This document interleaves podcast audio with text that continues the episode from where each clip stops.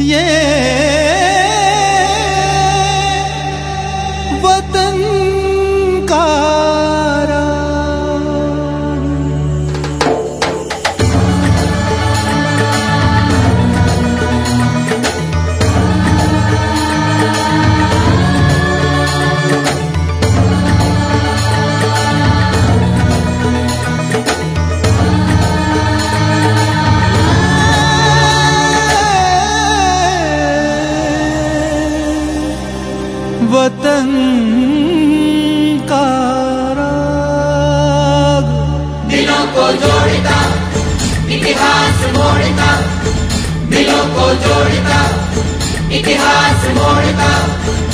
बेटा धरती को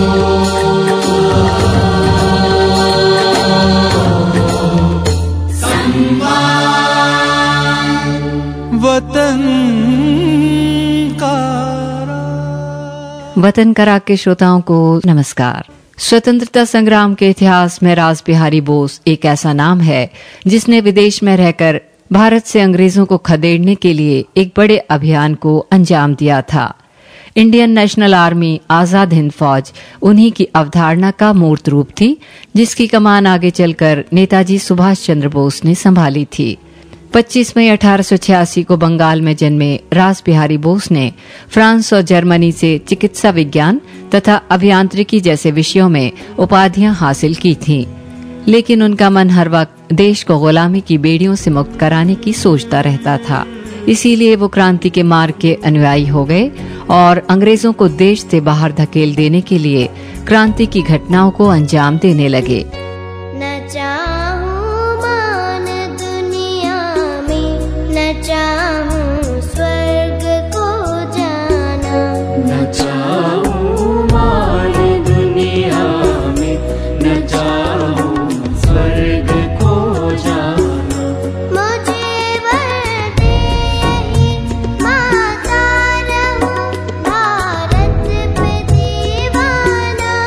मुझे वर दे यही माता रहूं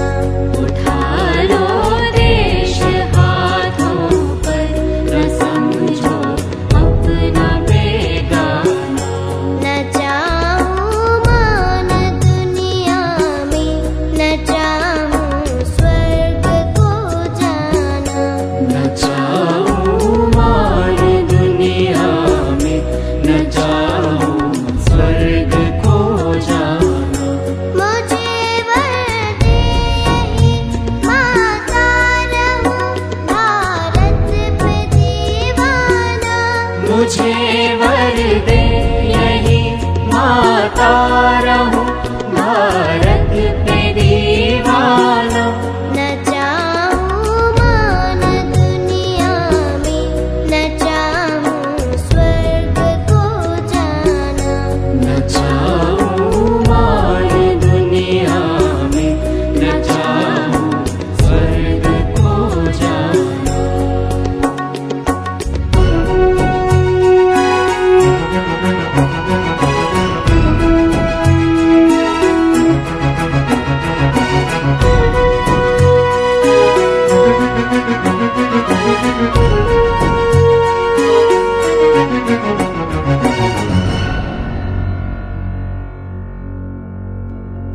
ये वतन रास बिहारी बोस ने 1908 में अलीपुर बम मामले से बचने के लिए बंगाल छोड़ दिया और देहरादून आ गए। वहाँ पर वे वन अनुसंधान संस्थान में काम करने लगे। रास बिहारी ने उत्तर प्रदेश, दिल्ली और पंजाब में कई साहसिक गतिविधियों को अंजाम दिया था। वे 1912 में उस समय सुर्खियों में आ गए, जब उन्होंने अपने क्रांतिकारी साथियों के साथ दिल्ली के चांदनी चौक पर भारत के तत्कालीन वायसराय लॉर्ड हार्डिंग को मारने के लिए उनके काफिले पर बम फेंका था। इस हमले में वायसराय हालाँकि बच गए, लेकिन रास बिहारी बोस और उनके साथियों का नाम देश भर में छा गया।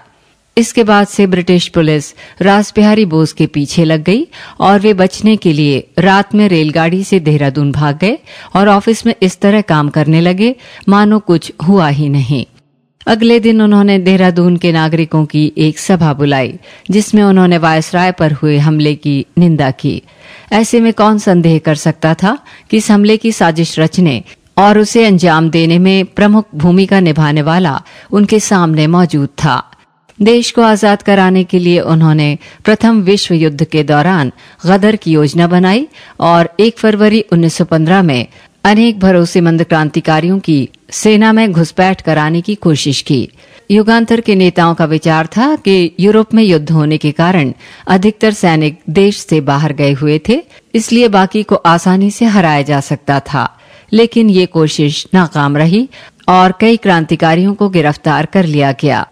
ब्रिटिश खुफिया पुलिस ने रास बिहारी बोस को पकड़ने की कोशिश की, लेकिन वे उनके हत्थे नहीं चढ़े और वे भागकर 1915 में जापान पहुँच गए, जहाँ उन्होंने कई वर्ष निर्वासन में बिताए। वहाँ के अपने जापानी क्रांतिकारी मित्रों के साथ मिलकर उन्होंने देश की आज़ादी के लिए प्रयास किए। ब्रिटिश सरकार अब भी उनके पीछे लगी हुई थी। वो जापान सरकार से उनके प्रत्यर्पण की मांग करने लगी। इसलिए वे लगभग एक साल तक अपनी पहचान और रिहाइश बदलते रहे। 1916 में जापान में ही राज बिहारी बोस ने प्रसिद्ध पैन एशियाई समर्थक सोमा आइजो और सोमा कोत्सुको की पुत्री से विवाह किया और 1923 में वे वहाँ के नागरिक बन गए। जापान में वे पत्रकार और लेखक के रूप में रहने लगे। बदल दो जमाना, धरा जगमगाओ। बदल दो जमाना, धरा जगमगाओ पसीना बहा धूल सोना बनाओ। बदल दो जमाना।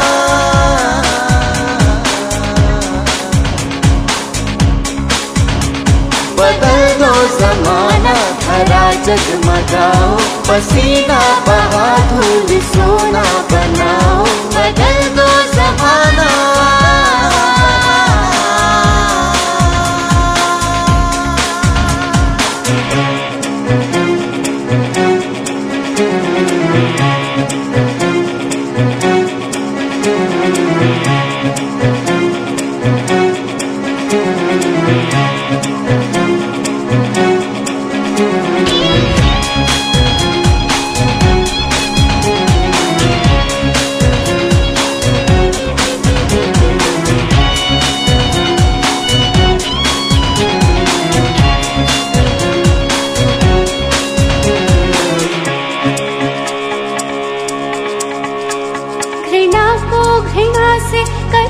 पाना।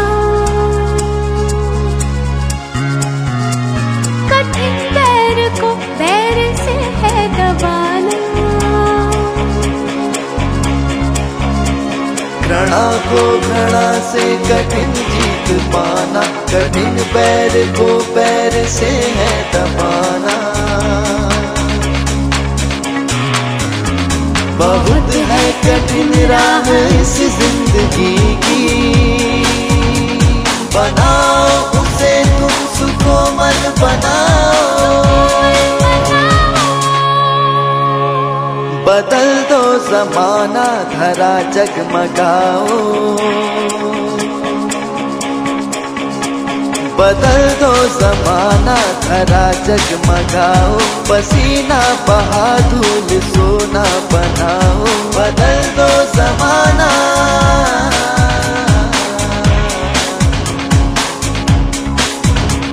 बदल दो जमाना धरा जगमगाओ पसीना बहा धूल, सोना बनाओ।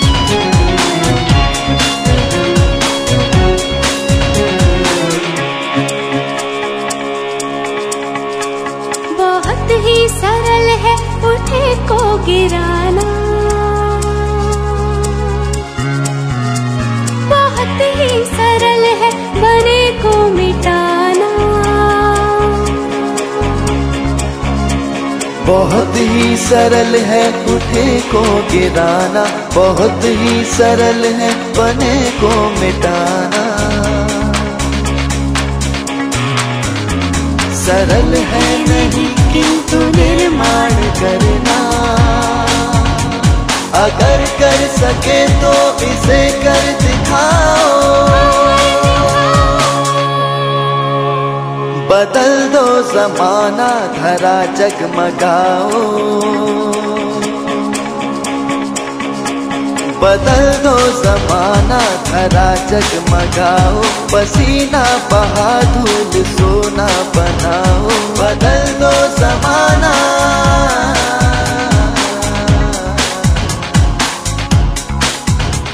बदल दो जमाना धरा जगमगाओ पसीना बहा धूल सोना बनाओ।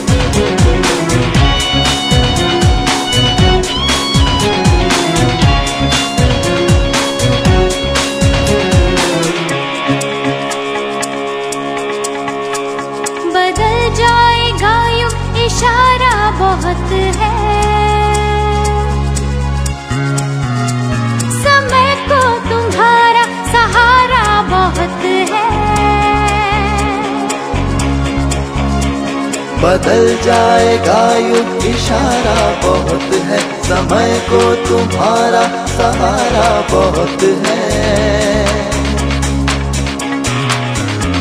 समय तो नहीं तुम सबल बाहुओं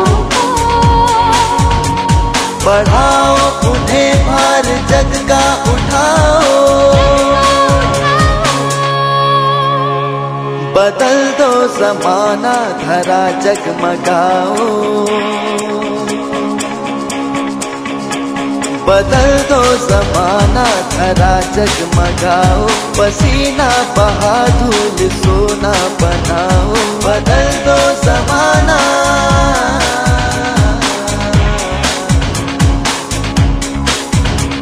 बदल दो जमाना, धरा जगमगाओ। पसीना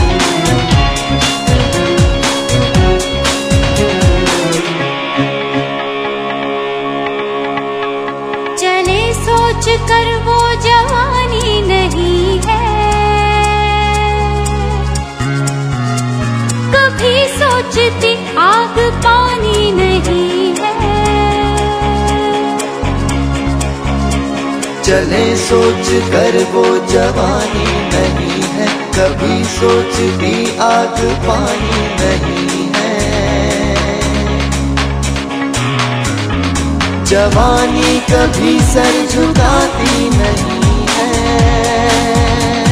इसे याद रखो, नहीं भूल जाओ।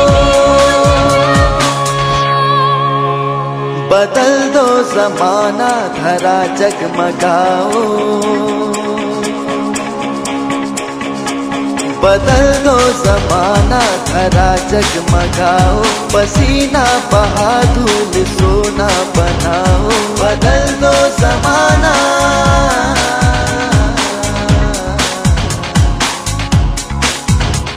बदल दो जमाना।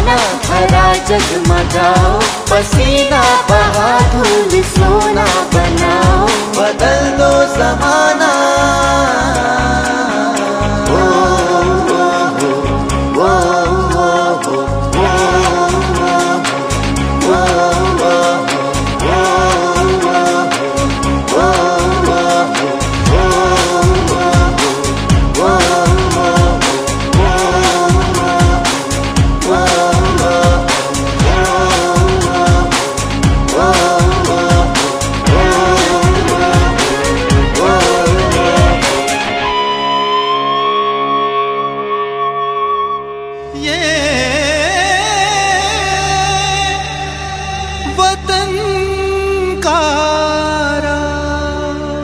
जापानी अधिकारियों को भारतीय राष्ट्रवादियों के पक्ष में खड़ा करने और देश की आज़ादी के आंदोलन को उनका सक्रिय समर्थन दिलाने में रास बिहारी बोस की भूमिका अहम थी।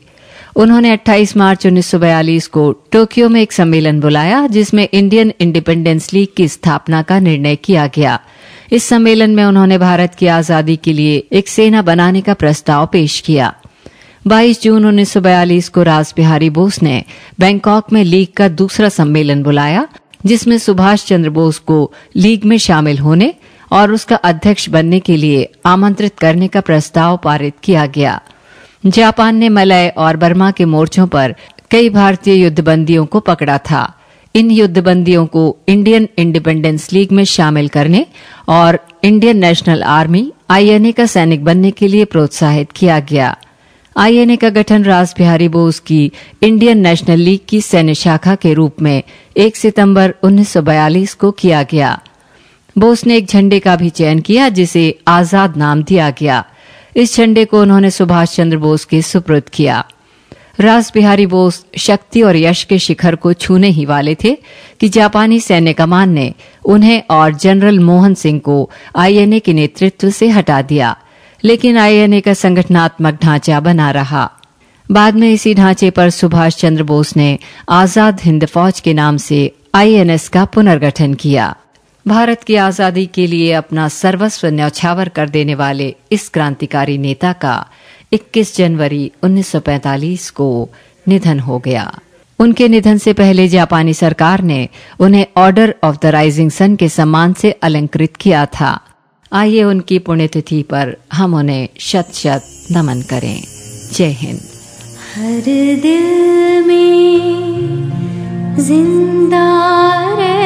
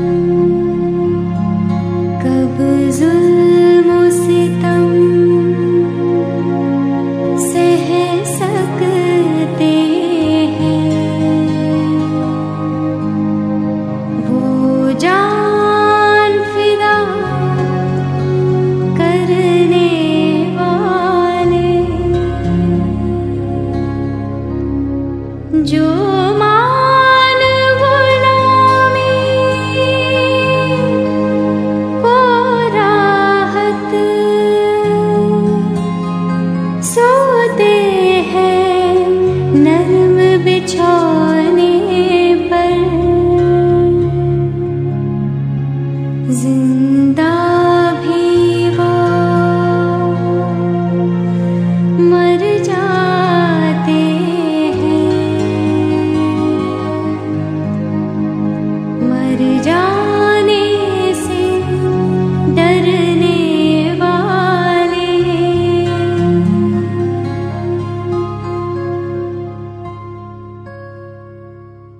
अभी आप सुन रहे थे कार्यक्रम वतन कराग।